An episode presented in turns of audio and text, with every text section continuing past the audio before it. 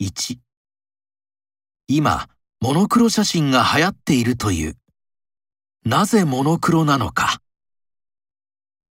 2上から何かをするように言われて、いつまでに、どうやってなどと質問することはあっても、どうしてと質問する大人は少ない。子供は真っ先にどうしてなのに。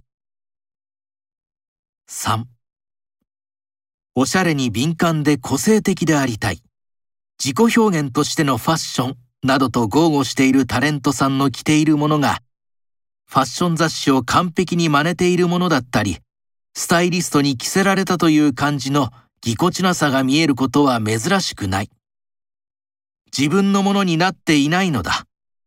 まるで着せ替え人形である。個性が効いて呆れる。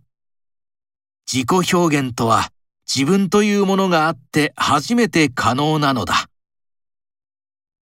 4来年度より交換留学制度が廃止されるらしい。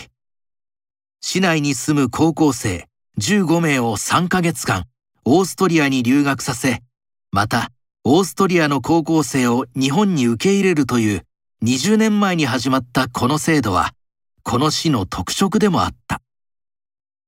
なぜなのか。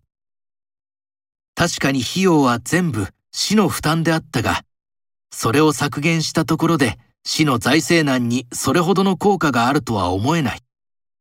それどころか市の特色がなくなるというダメージの方が大きいのではないだろうか。様々な部門で経費を節約しなければならないことはわかる。それならそれで費用の一部を個人負担にすればいいではないか。この交換留学がきっかけで、高校生の文化交流、特に音楽交流が盛んになり、他の市に比べて本場のクラシックを聴く機会が増えたのに、これも少なくなるのだろうか。